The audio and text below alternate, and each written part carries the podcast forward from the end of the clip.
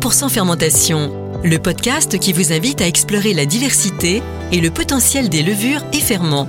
Cette série d'échanges, proposée par le Safre France, vise à vous faire découvrir l'étendue des possibles en matière de produits et de fabrication, s'appuyant sur les ferments. Il entend aussi à vous aider à en tirer le meilleur parti. Bienvenue dans l'univers de l'infiniment petit, au bénéfice de vos plus grandes réalisations. Bonjour à tous, soyez les bienvenus dans ce premier épisode de 100% fermentation, le podcast qui vous invite à explorer la diversité et le potentiel des levures et ferments. Pour cette première édition, nous allons nous pencher sur la levure boulangère. Son utilisation remonte à la nuit des temps, et oui, on faisait du pain fermenté durant l'Antiquité. Mais la levure boulangère, comme on l'entend, Saccharomyces cerevisiae pour les initiés, a été identifiée et développée au milieu du 19e siècle. Et ce, par des brasseurs néerlandais, à la demande même des boulangers français, qui aspiraient à une fabrication plus régulière et productive. Depuis, les produits de panification se sont multipliés et les attentes du secteur ont évolué. Et la levure aussi. Désormais, on ne verse plus dans le pétrin de la levure, mais une levure. Pour en savoir plus sur cette diversité, je vous propose d'échanger avec Pierre Jassogne, chef des ventes en industrie de Le Safre France Panification, et Christophe Gauthier, responsable du Baking Center de Le Safre à Marcoeur-Baronne. Pierre Jassogne, bonjour. Bonjour Marianne, bonjour tout le monde. Vous êtes, on l'a dit, responsable des ventes industrie. Donc avant toute chose, que représente ce marché de la boulangerie industrielle et comment évolue-t-il? Bien, le marché euh, français, c'est c'est un marché qui est mature euh, et le, le marché global à, l'industrie, c'est environ 60 000 tonnes par an, tout confondu, euh, sur l'ensemble des levriers. Donc euh, c'est un marché mature, comme je le disais, mais qui permet de mettre des innovations en place. Et nous faisons évoluer nos souches dans ce sens pour répondre au mieux au process de nos clients industriels. Très bien. Et nous allons donc parler ici de la levure, de boulangerie. En fait, on devrait plutôt dire des levures, puisqu'il y en a effectivement plusieurs types qui diffèrent déjà par leur présentation, c'est bien cela? Oui, tout à fait. Il existe plusieurs formes de levure, mais aussi plusieurs types de levures euh, qui sont adaptés à, des, produits euh, fabriqués par nos clients industriels ou des process comme euh, l'expliquera mon collègue Christophe tout à l'heure. Donc les levures pressées 500 grammes classiques, on les retrouve à peu près sur tous nos marchés. Elles sont livrées sans carton. D'ailleurs, depuis une dizaine d'années, on était précurseur sur ce type de conditionnement où on a fait disparaître le carton. Donc là, c'est une réelle innovation avec un brevet déposé d'ailleurs. Et c'était un, vrai succès. D'ailleurs, à l'heure où je vous parle, on n'y livre plus aucun carton sur le marché français. Ensuite, nous avons les levures liquides classiques qui viennent se doser directement au pétrin, euh, sous forme liquide, bien évidemment. Euh, et donc là aussi, le SAFRE euh, a déployé un, un certain nombre de compétences dans ce domaine. Les levures sèches, ça fait partie aussi de... Alors, les levures sèches et hydratées, c'est plutôt lié à un marché euh, soit pour la minerie ou, à l'export. Euh, mhm. Ces levures sont fabriquées d'ailleurs à marc en barrel. On a des levures émettées aussi pour le marché industrie uniquement, euh, où là, on l'utilise en tant que tel ou avec une, une remise en suspension. Donc, c'est moitié eau, moitié levure. ensuite, on a une levure qui est très spécifique et que seul le SAFRE fabrique, c'est une levure euh, surgelée. Donc c'est une euh, levure qui est adaptée euh, à un milieu en froid négatif. Et l'intérêt de cette levure, qu'on peut la stocker aussi pendant plusieurs mois à température négative et l'utiliser en, tant que telle. D'accord, donc un pas tout logistique. Voilà. Et en boulangerie industrielle, donc lesquels sont plus utilisés alors, où je vous parle, il y a une règle en fait qu'on se donne, c'est que si on remonte il y a, il y a 10-15 ans en arrière, on était à, à, à 40% levure liquide et, 60% levure euh, pressée. Et euh, on considère que bah, 10-15 ans après, c'est l'inverse. On est sur 60% levure liquide et 40% levure euh, euh, pressée. Alors pourquoi? Bah, Simplement, la levure liquide, c'est une levure qui est donc prête à l'emploi et directement dosée au pétrin avec une pompe, un débitmètre. Donc on a, on a quelque chose qui est automatisé à température constante de 4 degrés. Et, et donc, ça permet aussi de, de ne plus euh, soulever des packs de levure, des, euh, ou, des cartons. Donc là aussi, on est sur quelque chose qui, qui réduit euh, considérablement la, la difficulté du du de, du métier du boulanger. D'accord. Et en plus, euh, sur ce type de levure, ce qui ce qu'il faut noter, c'est que euh, il y a une traçabilité euh, liée à des installations levure liquide. Euh, donc là, on a on a quelque chose sur les tout ce qui est normes euh, IFS, BRC, version supérieure d'ailleurs, toutes les démarches HACCP et les audits qui qui, qui, sont adossés à ça, de, de répondre au mieux aux, à toute la traçabilité et donc les, les, les, les qualités demandées euh, sur ce type de, de produits euh, qui, qui sont les levures. D'accord. Et euh, donc, vous proposez avec vos équipes de à la fois cette levure, mais vous allez un petit peu au-delà, si je c'est pas juste un produit que vous vendez? Alors bien sûr, euh, puisque là on parle des levures, mais euh, le SAF aussi a une particularité, c'est de faire de l'ingénierie.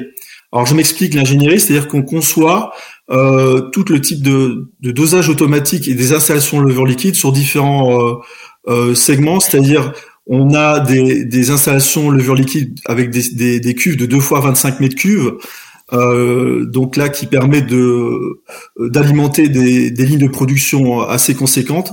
Euh, donc ça peut être sur des lignes pain, buns, viennoiserie, pizza ou pain de mie aussi notamment et avec différentes qualités de levure. Et donc, euh, comme je vous disais, donc on réalise toute l'ingénierie. Et on peut dire que sur le marché français, qui, comme je disais tout à l'heure, est un marché mature, euh, on a pu euh, être quand même assez présent sur toutes les installations sur le marché français. D'accord. Avec avec en plus une particularité, c'est que vous êtes capable de, de, de, fournir de la levure euh, Origine France garantie, si j'ai bien. Alors oui, on était euh, là aussi précurseur, euh, Marianne, sur euh, sur ce type de levure depuis Strasbourg, donc il y a plus de dix ans. Euh, donc, euh, quand on parlait pas encore trop de l'origine France garantie, ce qui est pas le cas, et depuis le Covid, on voit mhm. bien que euh, sur différents marchés, euh, l'origine France c'est quelque chose qui est mis en avant. Donc, c'est l'origine France garantie, c'est quelque chose de normé. donc, on a un audit tous les deux ans qui revalide en fait cette origine France garantie. Et toutes les levures qui sont fabriquées à Strasbourg sont d'origine France garantie, par exemple. Donc avec un, un label qui, qui, est de plus en plus demandé en plus depuis euh, depuis bah, toujours le Covid. Oui, on parle de souveraineté alimentaire et de voilà. d'origine France. Effectivement, c'est les consommateurs aussi disent en tout cas euh, être attentifs à ça. C'est ça. Bon donc euh, comme vous l'avez dit, il existe différentes formes de levure, mais on, on, a aussi différents types de levure. Cette fois, je me tourne vers Christophe Gauthier. Christophe Gauthier, bonjour. Bonjour Marianne. Euh, donc vous êtes boulanger, responsable du Baking Center de l'ESAF à Marc-en-Barreuil, en charge des filiales d'Europe de l'Ouest, et ce, euh, notamment après plusieurs années d'expérience aussi à l'international, et en particulier en Asie et au Moyen-Orient. Donc, au-delà de la présentation, il existe aussi différentes qualités de levure. Euh, c'est bien cela? Ben, Il existe différents types de levures. On les, on les distingue par leur, par leur application et sur quelles recettes elles vont être utilisées. Hein. Euh, dans un premier temps, ce qu'on attend surtout d'une d'une levure, c'est qu'elle fasse beaucoup de CO2 pour faire gonfler la pâte. Mais euh, d'une recette à une autre, euh, euh l'impact sur la levure peut être peut être important. C'est-à-dire que si on met beaucoup de sucre, si on met beaucoup de conservateurs, l'activité de la levure va en être va en être impactée. Donc, euh, il existe différents types de levures. Il, existe euh, la, levure euh, hirondelle bleue, là, ce qu'on appelle la levure standard. bon, bah, ça, c'est la levure qui est adaptée pour les pâtes sans sucre, les pâtes à baguette hein, qu'on connaît tous, qu'on connaît tous en France. Mais comme le SAF est une société internationale, elle exporte aussi de la levure dans d'autres pays. Hein. si on prend par exemple les, les pays du sud-est asiatique, euh, ces pays ont l'habitude de manger du pain qui contient euh, beaucoup de beaucoup de sucre, hein, plus de 15% de sucre de, dans leurs recettes. Et ce qu'il faut savoir, c'est que la levure aime le sucre, mais pas en trop grosse quantité. Elle en a besoin, mais pas en trop grosse quantité. Donc c'est pour ça que euh, il y a une trentaine d'années, la société Le Safre a développé une levure qu'on appelle la levure osmotolérante, hein, c'est-à-dire que c'est une levure qui est adaptée aux pâtes sucrées ou des pâtes qui sont très riches, hein, comme euh, les pâtes qui contiennent beaucoup de sucre, qui contiennent beaucoup de matières grasses aussi, et qui contiennent très peu d'eau. Hein. Alors, euh, quand on parle de beaucoup de sucre, c'est jusqu'à 30%. Hein. On a un exemple en France, c'est la brioche vendéenne qui contient beaucoup de sucre. et certains pains asiatiques. tout simplement, pourquoi il y a du sucre en Asie? Parce que les, les, Asiatiques n'est pas le, pas le pain à croûte. Et donc, cette, cette levure qui a été développée en, Asie, vous l'avez transposée sur le marché français? Voilà, en fin de compte, l'idée, à l'origine, c'était pour les pays asiatiques. Et puis, on s'est rendu compte qu'elle marchait tellement bien sur les formules de pâtes sucrées qu'on l'a transposée, qu'on s'est dit, bah, ça peut être une solution aussi pour, euh, pour l'Europe, pour les clients qui utilisent beaucoup de sucre dans leurs recettes. D'autres euh, types de levures? Bah, Il existe aussi des levures pour euh, des levures plus ou moins rapides. Hein, ça dépend des marchés. quand on prend le marché de, l'Angleterre, par exemple, là, on a besoin de levures très rapides. Donc, c'est des levures qui vont être produites et qui vont être adaptées à des schémas très rapides, hein, ce qu'on appelle pour faire des pains de mie en Angleterre, mmh. où le schéma de, fermentation est très court et, euh, et avec une très, très haute température de fermentation. Donc là, il faut des levures très rapides. Euh, nous avons aussi des levures pour ce qu'on appelle les levures pour pâte acide.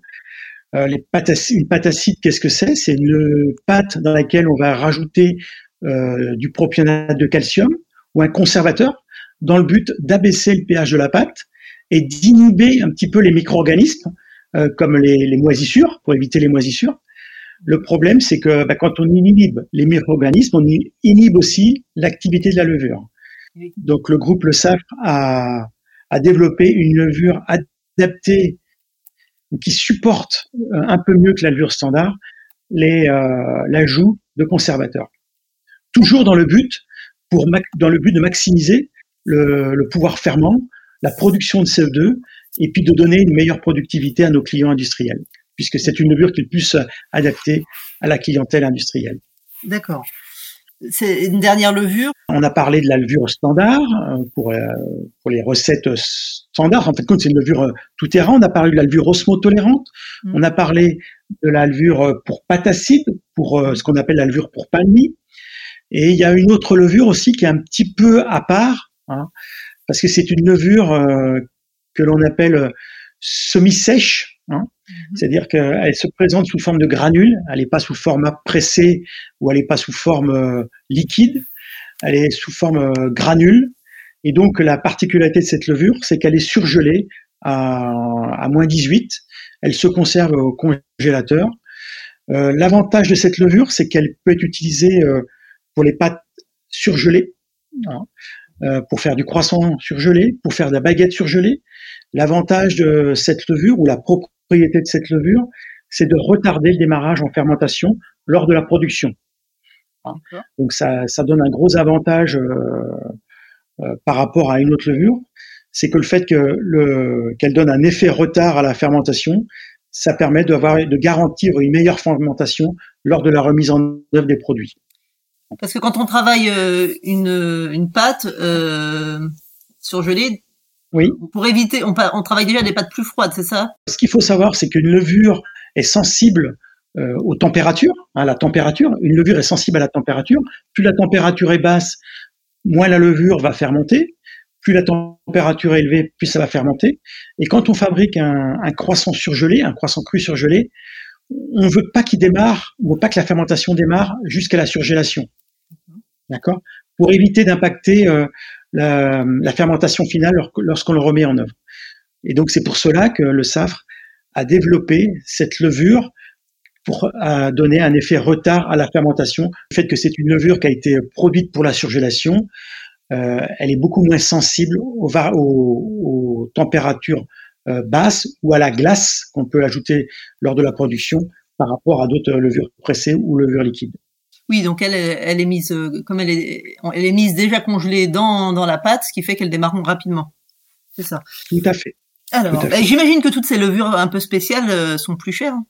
Elles sont, oui, elles sont, elles sont souvent un, un, petit peu plus chères parce que c'est des levures qui sont beaucoup plus, euh, beaucoup plus pointues. Hein, il a fallu travailler un peu plus longtemps pour trouver vraiment la, la solution. Hein, par contre, bah, pour l'utilisateur, l'utilisateur s'y retrouve, hein, le, client s'y retrouve, parce que ça va lui permettre d'avoir des produits qui seront euh, plus levés, un meilleur développement gazeux, meilleure productivité, et puis ça va l'aider aussi en termes d'organisation. Mm-hmm. Donc le fait d'avoir une levure euh, dédiée pour chaque application ça permet d'optimiser le process quand on est en production industrielle chez le client. Et certainement aussi de gagner en confort. Euh, oui. Tout à fait, tout à fait. Euh, le gain, il est, il est sur le produit fini, sur la qualité du produit fini. D'accord, oui, parce que si on a une, une levure, une pâte trop fermentée derrière, euh, forcément, ça se retrouve sur la qualité du produit. Voilà, quand la levure n'est pas adaptée, euh, ben, on est obligé d'en mettre plus. Mais quand on en met plus, ça veut dire qu'on peut avoir des, des goûts, des off-notes, des mauvais goûts dans le produit fini, hein, des goûts de levure, par exemple. Ah oui et avec un résultat qui sera pas forcément mieux en en mettant plus. Alors que si on a une levure complètement adaptée au process et à la recette, eh ben on, a des produits finis qui sont complètement euh, ce qu'on souhaitait. D'accord. Donc bon, il existe tout un ensemble de levures euh, donc aux comportements différents dont on tire un parti, un parti euh, pour optimiser les process, comme vous venez de le dire. Vous avez parlé de souches de levure est-ce que, enfin, on parle de souches de levure, est-ce que ce sont des espèces différentes? Et comment les avez-vous, enfin, au niveau du groupe Le SAF, bien sûr, comment elles ont été produites puis développées? Bah, En fin de compte, c'est toujours du Saccharomyces cerevisiae. Hein, on travaille toujours avec la même, euh, la même levure, sauf que dans la Saccharomyces cerevisiae, il y a différentes souches. Hein, et ces souches sont identifiées euh, à la R&D et on regarde, on identifie si elles ont des prédispositions à supporter euh, les pâtes acides, à l'acidité, ou à supporter le froid plus qu'une autre, ou à supporter des milieux sucrés plus qu'une autre.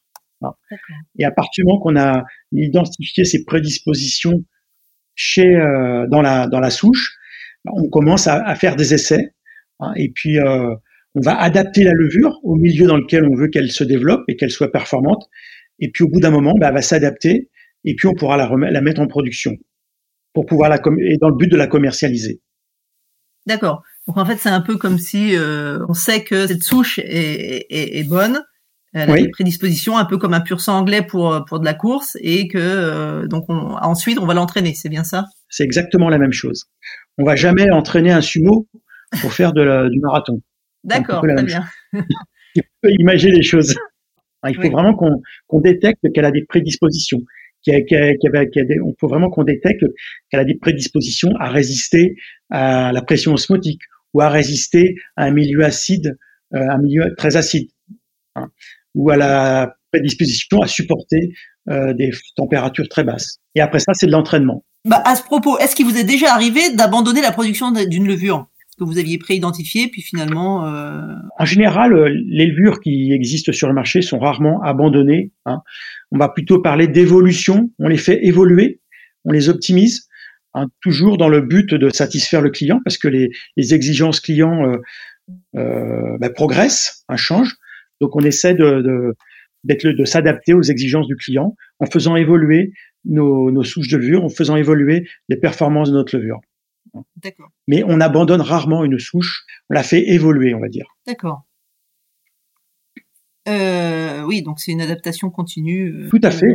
Quand on, optimise la, levure, c'est que on l'optimise euh, en termes de d'adaptation, et aussi au niveau de la production lorsqu'on la fabrique. Est-ce que vous avez des exemples justement de cette évolution d'une levure que vous aviez au départ et qui finalement maintenant s'est améliorée?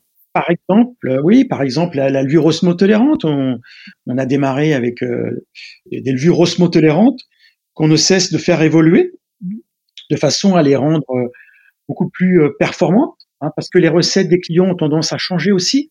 Hein. on est plutôt dans une tendance où le client va baisser la dose de sucre, par exemple.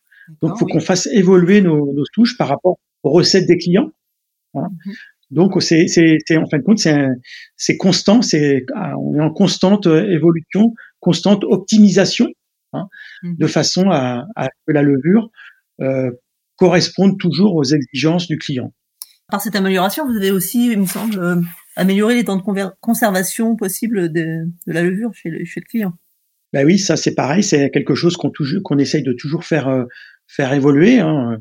Il y a une trentaine d'années la durée de vie des levures pressées était, euh, était de deux semaines, hein, mmh. avant que l'activité de la fermentation commence à, à, diminuer. Maintenant, on peut garantir des, des levures pressées avec des, des durées de conservation de plus de, de, plus de six semaines dans certains cas, euh, avec la même euh, activité de fermentation. Donc ça, c'est quelque chose qu'on a fait évoluer aussi dans le temps. On a travaillé sur la souche, on a travaillé aussi au niveau de la production de façon à ce que à rendre la levure beaucoup plus résistante, beaucoup plus longtemps en conservation. D'accord. Donc euh, très bien. On a vu que donc euh, l'orientation maintenant était de proposer des levures euh, non seulement capables de produire plus de CO2, mais aussi, si j'ai bien compris, de produire ce CO2 au bon moment. C'est bien ça, Christophe? Tout à fait. Et est-ce que vous avez développé d'autres d'autres références travaillant sur ce sur ce, cette logique bah, Il y a des il y a d'autres d'autres levures qui sont un petit peu plus pour des, des, des marchés de niche ou des applications bien bien précises. Hein. Mm-hmm. Euh, on a développé des levures que, que l'on appelle euh, la des TC contrôle. On a développé il y a quelques années la, la TC 410, T contrôle, température contrôle 4 à 10 degrés. Ça veut dire qu'entre 4 et 10 degrés, euh, la levure n'a pas de n'a pas d'activité. Donc c'est une levure qui est plus destinée pour des pâtes à pizza, les pâtes à pizza, les les, les pâtes à pizza qui sont euh, enroulées que vous pouvez trouver dans les rayons frais des supermarchés. Donc l'avantage de cette levure, c'est que entre 4 et 10 degrés, il n'y a pas d'activité. Quand on compare avec levure, une levure standard, la levure standard n'a pas d'activité jusqu'à 4 degrés. Celle-ci n'a pas d'activité jusqu'à 10 degrés, ce qui donne de la flexibilité euh, pour les supermarchés qui, qui la commercialisent dans leur, dans leur rayon frais. Hein, donc, euh, ça, elle, elle, est beaucoup plus tolérante pour les écarts de température. Euh, Pierre, euh, pouvez-vous aussi nous parler de la levure biologique? On s'adapte. Voilà, c'est vraiment notre métier puisqu'on travaille sur du vivant aussi en même temps, et c'est de s'adapter euh, sans arrêt. Euh, bah là, typiquement sur des, des, levures techniques pour les industriels, mais on en parle aussi précédemment, c'est aussi de s'adapter sur le euh, bah, sur des levures qui sont un peu dans l'air du temps, sur des levures bio notamment, hein, puisqu'on fait aussi des levures biologiques pour le marché industrie, mais aussi depuis peu sur le, marché B2C. D'accord. Et qu'est-ce qui fait qu'une levure est bio? Je ne vais pas refaire tout l'historique, mais il y a quelques années, il y a, il y a pas loin de dix ans finalement, c'est la Commission européenne qui avait demandé aux levuriers euh, de pouvoir proposer en fait sur le marché, industrie ou autre, mais c'est d'abord sur le marché industriel, euh, d'avoir une levure euh, dite biologique. Euh, c'est pas simple parce qu'il faut trouver des produits de substitut en termes de matières premières. donc on, y est arrivé, ça a pris un peu de temps, quelques quelques années même. Mais euh, voilà, on, on, a ce type de levures euh, qui sont sur des sources euh, de matières premières dites bio, tout simplement. Christophe, que, que pourrait-on attendre de la levure du futur? Qu'est-ce qu'on peut attendre de la levure du futur? C'est vrai que quand on discute avec nos clients, maintenant, ils, bon, bah, ils savent très bien que la levure apporte du goût. La levure, ça fait lever la pâte. Euh, il souhaiterait que dans le futur, la levure aussi apporte d'autres fonctionnalités. Alors on peut imaginer d'autres fonctionnalités comme euh, des levures qui apportent du moelleux, par exemple, hein, ou des levures qui, qui, quand ils produisent du CO2, produisent aussi du, des agents antifongiques naturels, hein, plutôt que d'utiliser du propionate de calcium ou des, des conservateurs euh, chimiques. Euh, Peut-être pourquoi pas apporter des, des, des compléments euh, probiotiques Hein, qui, qui, permettrait d'apporter de, certains nutriments dans le pain. Alors, euh, bon, ça, ce ne sont que des idées. Hein. Il faudrait voir maintenant si tous ces apports ou toutes ces fonctionnalités ne seraient pas détruites lors de la cuisson. Hein. On sait très bien que la cuisson détruit pas mal de choses. Donc, mais ça serait un peu l'idée, ça serait que dans le futur, on puisse fabriquer des levures qui n'apportent pas uniquement que du CO2, mais aussi des fonctionnalités. Des fonctionnalités. Et ça, c'est, je pense que là, on parle pour les, les 10, 15 ans euh, à, venir, hein, parce que c'était, on, on, travaille, on y réfléchit hein, sur des, des, choses comme ça. Hein. D'accord. Euh, pour rebondir sur ce que Christophe euh, dit et la question euh, qui est posée sur les, les levures du futur, en, en, en final, c'est aussi l'axe nutrition et santé aussi qui peut être développé. Mm-hmm. donc là, avec la, la, prise en compte de la qualité du, du de notre microbiote hein, pour, pour notre santé, par exemple.